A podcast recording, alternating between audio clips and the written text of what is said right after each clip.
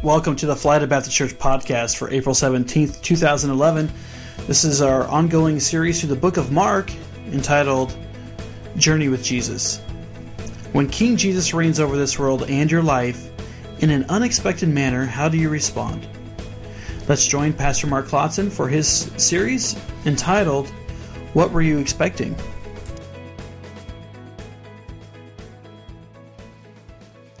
Good morning. Would you just join me in prayer this morning? Father in heaven,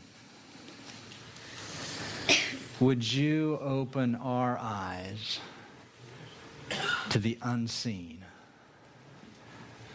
That we would hear from you this morning. And we thank you for who you are. Amen. Well, today is Palm Sunday. And it's been pointed out to me that I actually dressed appropriately for the occasion. that was a total mistake or accident, or I wouldn't call it a mistake, but it certainly wasn't intentional. I'm going to explain the significance of Palm Sunday as we go along uh, little, here in a little bit. Um, but we're going to conclude our series uh, in the book of Mark that's been titled Journey with Jesus. For about the past year now, about once a month, we've looked at a chapter in the book of Mark, and we've just followed along uh, through the life of Jesus and his ministry. And as we've done that, what we have seen is that when it comes to Jesus, you can expect the unexpected. And today is no different. And to help us capture that, I want to begin with a question, and it's there on your uh, note sheet. Uh, if you don't have one, uh, would you just take a piece of paper from the rack in front of you, uh, grab a pencil, and we're going to answer a question. Oh, and if your sheet happens to have numbers 6, 7, 8, 9, and 10, you can just cross that out and put 1, 2, 3, 4, and 5. Uh, my computer knows better than I what numbers I think I need, apparently. The question I want you to consider, though, this morning is this what would you say is the biggest problem you are currently facing?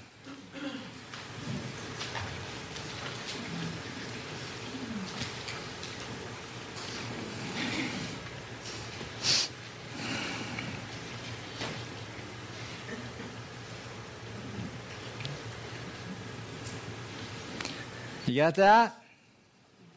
Kind of got that in your mind? and on the paper?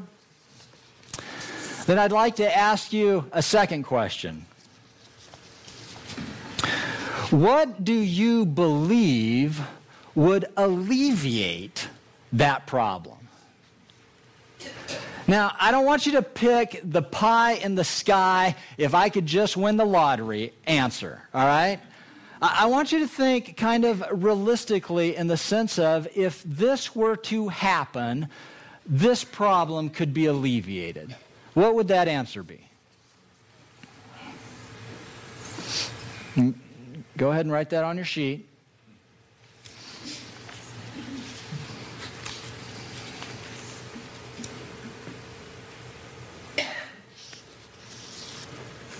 So then I want to ask you a third question. As you think about that problem and as you think about what would alleviate that problem, let me ask you this What are you expecting from Jesus?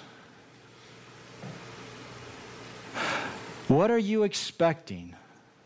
The incarnate Son of God, who is King of kings and Lord of lords, to do in that situation?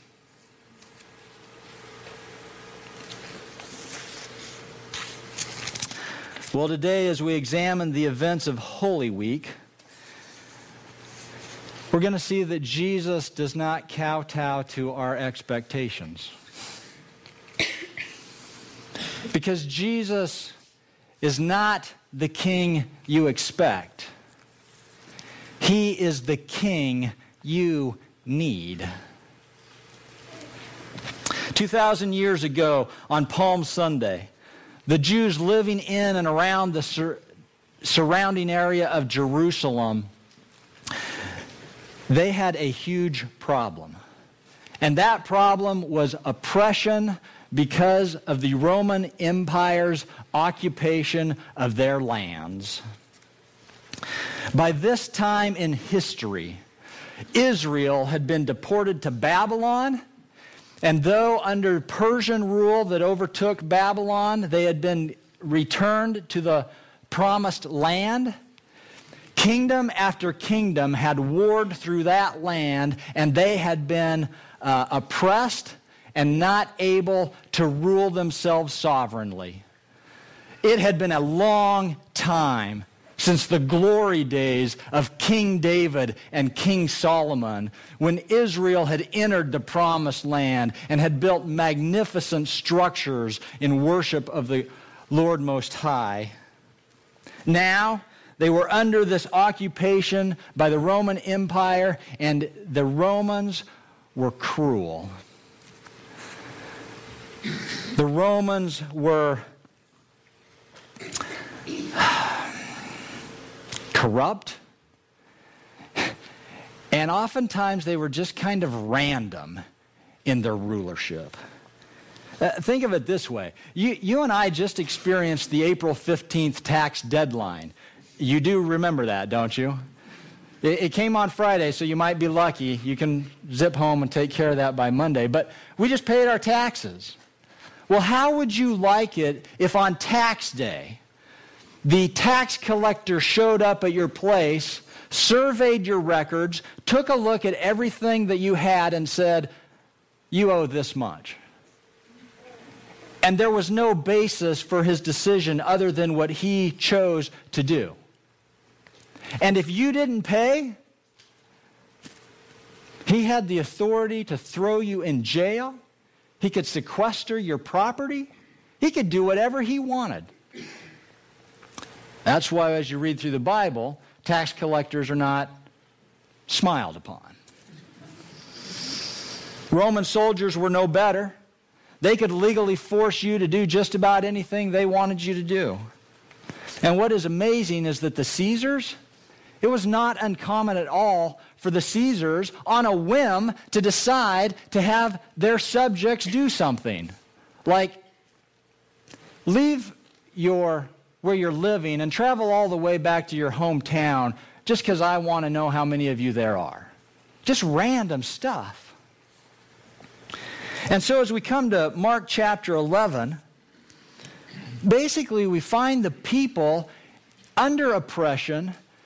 They've got this huge problem, and there is a lot of tension going on. But Jesus has been performing acts of God's promised Messiah. And finally, when we hit chapter 11, the story of the triumphal entry, Palm Sunday, we see Jesus allowing his swelling popularity with the crowds to crescendo into this climactic event of the son of King David, King Jesus, riding into the Jews' capital city of Jerusalem with all the pomp and circumstance of a presidential inauguration. The king is coming. Let's take a look at it here in Mark chapter 11. It's on the back of your sheet. And it says, As they approached Jerusalem and came to Bethphage and Bethany at the Mount of Olives, Jesus sent two of his disciples, saying to them, Go to the village ahead of you, and just as you enter it, you will find a colt tied there which no one has ever ridden. Untie it and bring it here. If anyone asks you, Why are you doing this? tell him the Lord needs it and will send it back here shortly. And they went and found a colt outside in the street, tied at a doorway. As they untied it, some people standing there asked, What are you doing untying the colt? And they answered as Jesus had told them to, and the people let them go. Now, eh, we just need to capture a little bit of significance here before we continue on. You see, for Jesus to ride a colt into Jerusalem fulfills the prophecy about the, that happening back in Zechariah 9 9, where it says, Rejoice greatly, O daughter of Zion, shout, daughter of Jerusalem, see, your king comes to you, righteous and having salvation, gentle and riding on a donkey, a, on a colt, the foal of a donkey. In, in ancient uh, times, riding or if you were going to do something sacred and an animal was involved, the animal needed to have not been used for common use.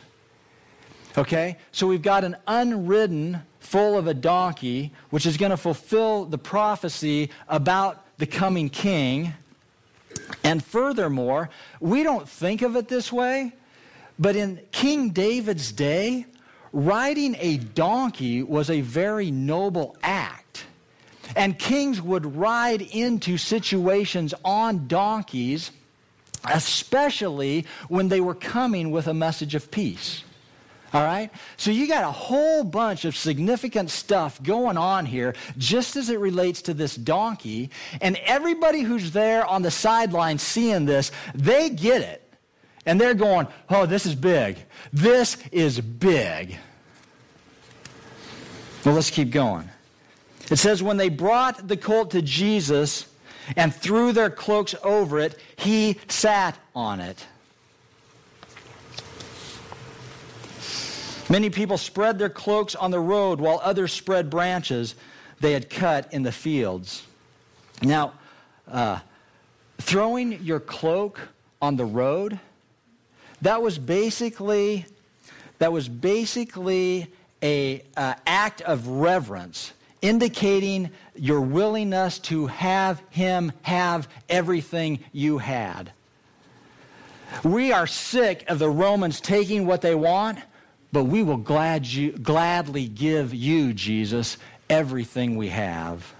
And palm branches, well, that goes back to the whole Maccabean revolt thing 150 years uh, earlier where the people revolted and palm branches were kind of waved in that.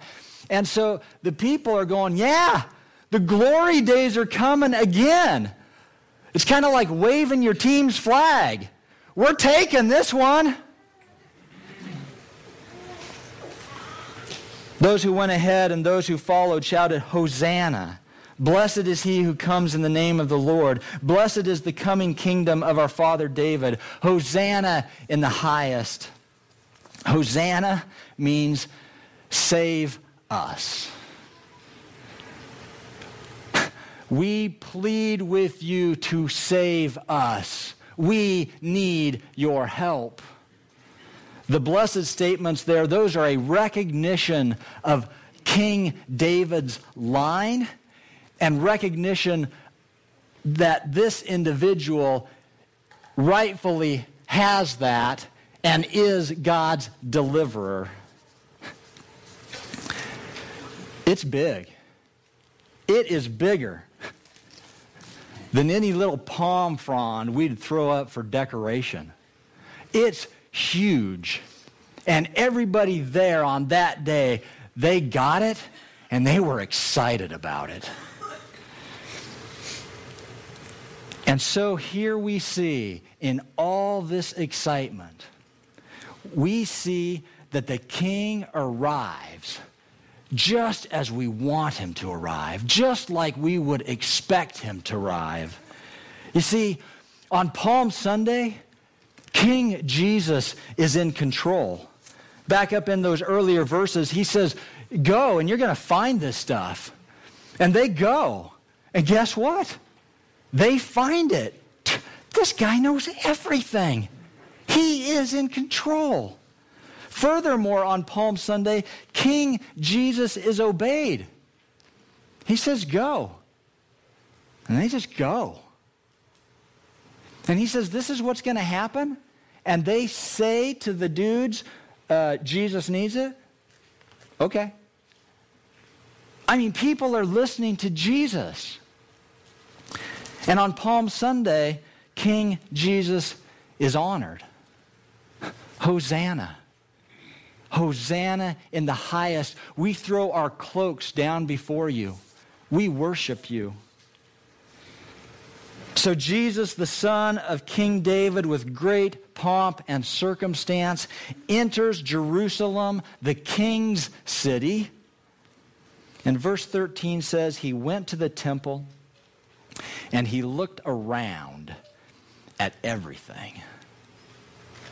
And in the days that followed, we find this king who's in control, obeyed, and honored. We find him cleaning up his city. He clears the wicked money changers out of God's temple.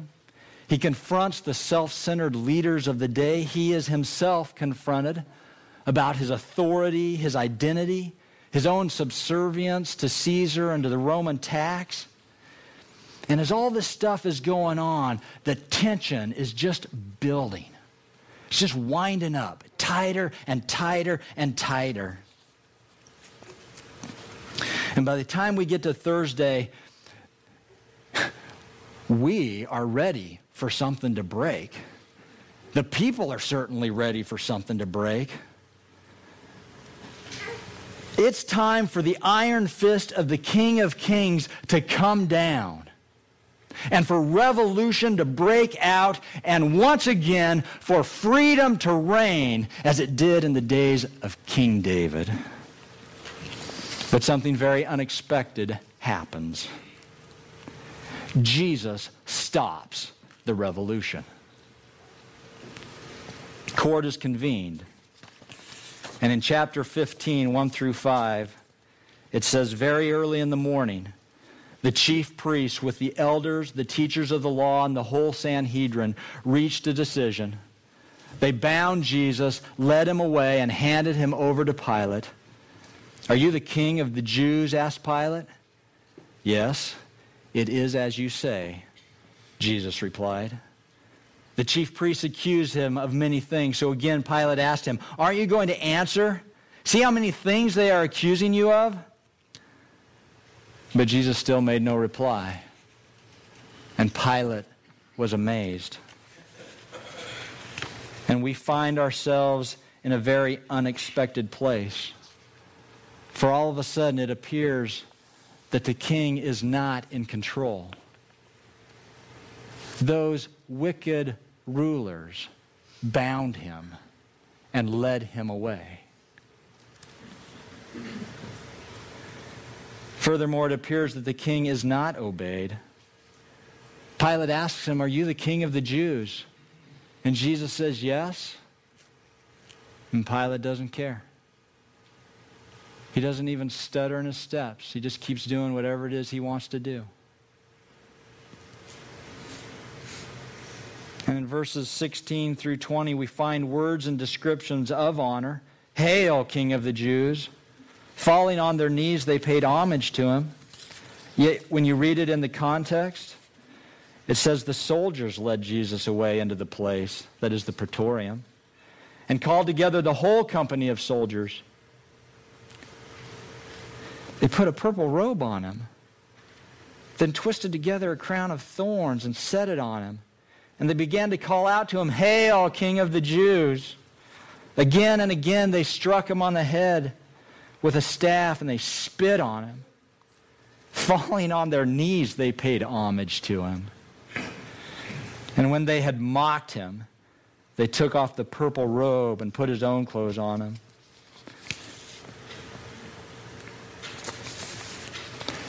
And they led him out to crucify him. And so it would appear that the king is not honored. And the response of the disciples is utter bewilderment over the expected king. I mean, on Palm Sunday, they were laying their cloaks on the road as he entered. They were standing at his right hand as he confronted the wickedness of the Jewish leaders. And they were ready to draw swords for battle in the garden. But when Jesus halts that attack, everyone deserted him and fled.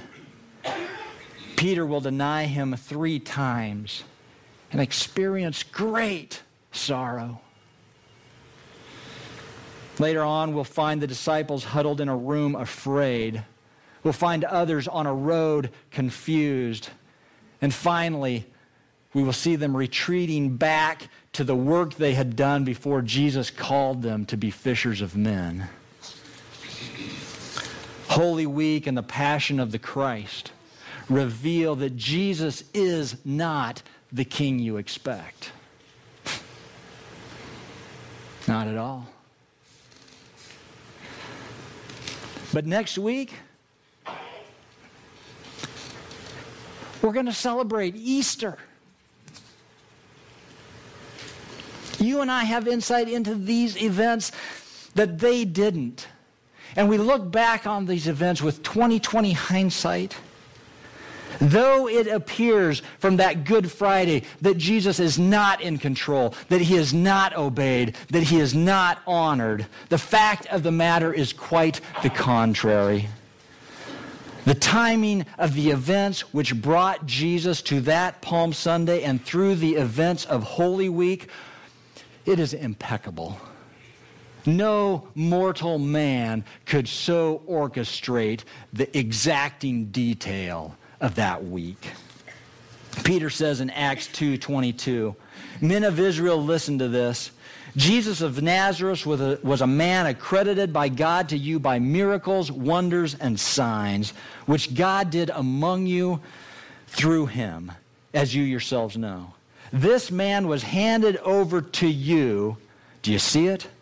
By God's set purpose and foreknowledge and you, with the help of wicked men, put him to death by nailing him to the cross. And when we look back into the Old Testament, we find verses that foretell the suffering Savior in exact detail, which Jesus fulfilled perfectly.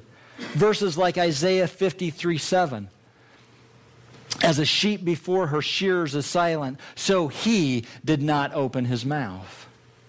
In fact, Jesus himself told his disciples plainly in Mark 8 that he must suffer many things and be rejected by the elders, chief priests, and teachers of the law, and that he must be killed and after three days rise again.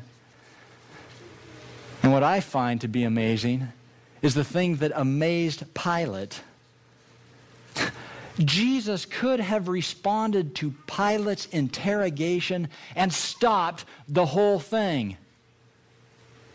A simple word. Uh, I think we made a mistake here. It's all it would have taken. Eh, but he didn't.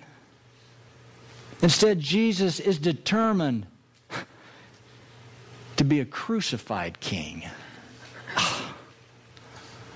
Why? Why? I want you to look back on your sheet at that answer you wrote under number one. What would you say is the biggest problem you're currently facing? If you put down anything other than my sin, you are mistaken. Why?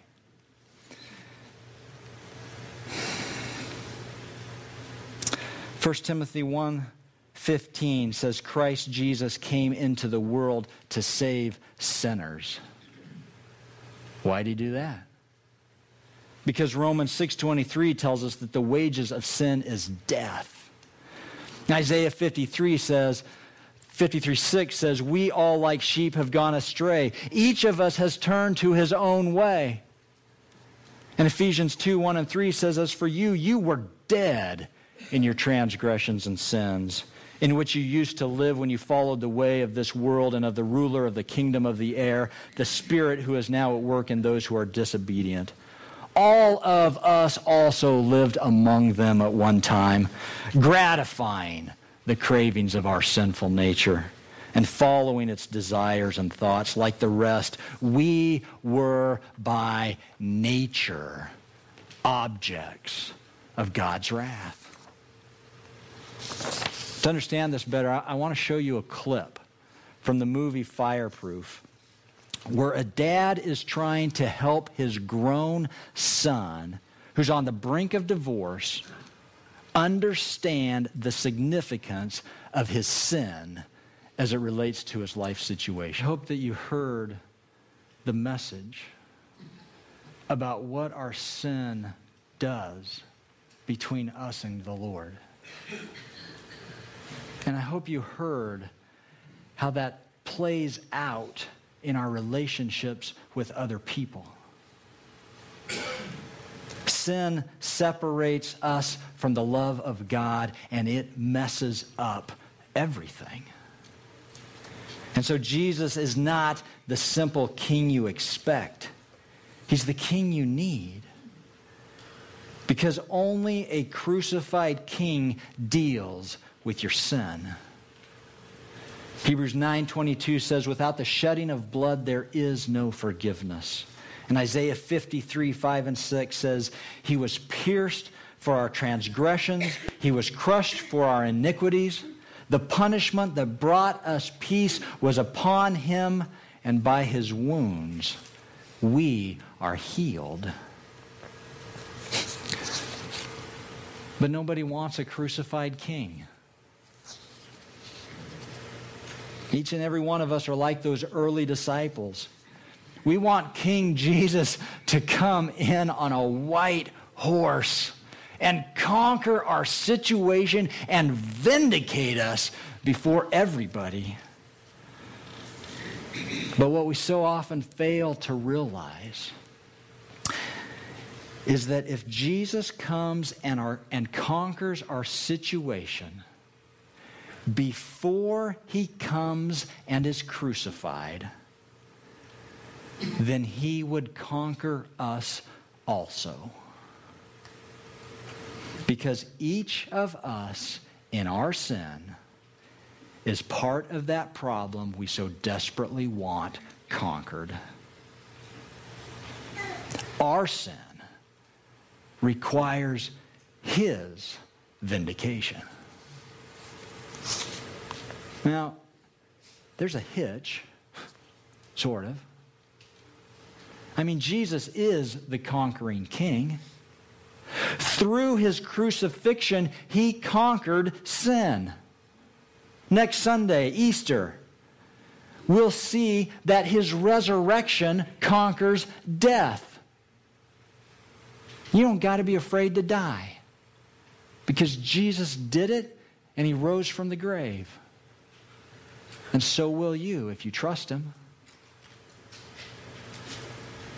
And in Revelation, it makes it clear that later a day is coming when he will return on that white horse with that flaming sword. And he will conquer everyone and everything who has not embraced him by faith. And his righteousness will be once and for all vindicated for all time. But you do not want to face that day when Jesus comes as the conquering king until you face the day that he is your crucified king. You do not want to face that day. So here's the crucial question Will you trust this crucified king?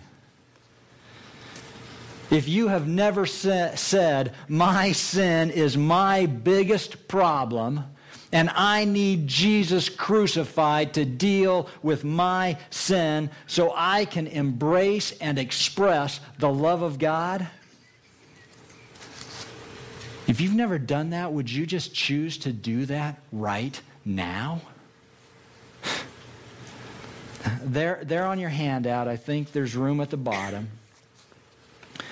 Would you just write a note to God? And in your own words, would you tell him, My sin is my biggest problem, and I need Jesus? Today, I'm trusting Jesus with my sin, and I'm trusting Jesus with my life. Would you write that note to God today?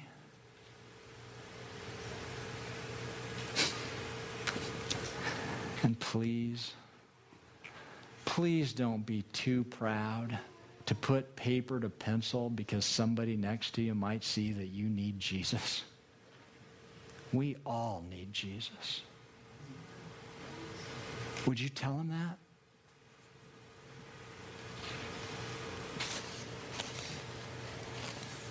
Now, this next question is a little more difficult. Will you trust this crucified king? And no, I did not just lose my place. Perhaps you are here and you've already expressed that, yeah, I need to trust Jesus, but things are not going the way you expect. Perhaps the economy is killing you. Perhaps your marriage is killing you. Maybe it's your kids or your parents. I don't know. But I do know this you are not alone. Godly men and women throughout history have faced the problems you're facing. No temptation has overtaken you except what is common to man. And God is faithful. He will not allow you to be tempted beyond what you can bear. But when you are tempted, He will provide a way of escape so you can stand up under it. My friends, Jesus does not conquer our problems the way we expect. Instead, He allows them, but He works through them to display His grace so we will be transformed into His image and demonstrate His sacrificial love. And I think we got to ask ourselves a question Do I want to be like Jesus? Do I want to be gentle? Do I want to be meek? Do I want to love people who hate me?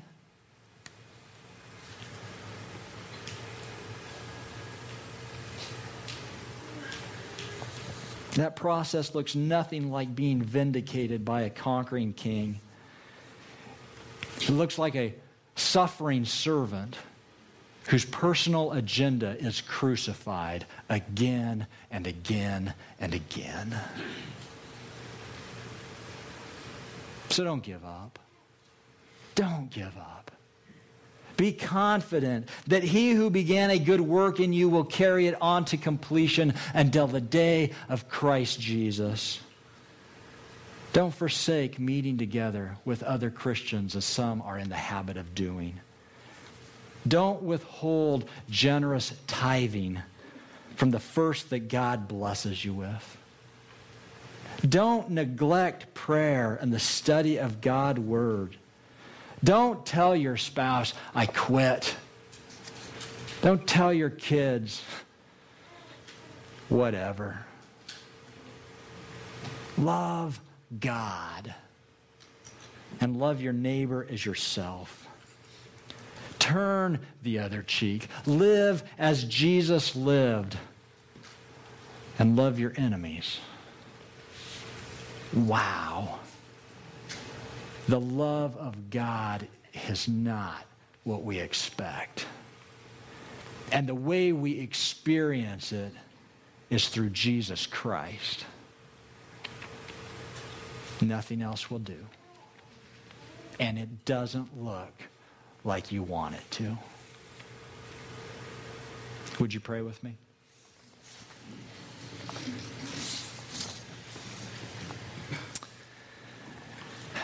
God, when I look back on my life as you have led it, man, I, I, just see you time and time again saving me in ways that I would have never thought. And yet, God, it seems like every time I face a new situation where I don't know what the future holds, I get scared. And I want you to be the conquering king. And you never do it the way I want it done. And I just want to thank you on this Palm Sunday that Jesus is the King crucified so I don't have to be.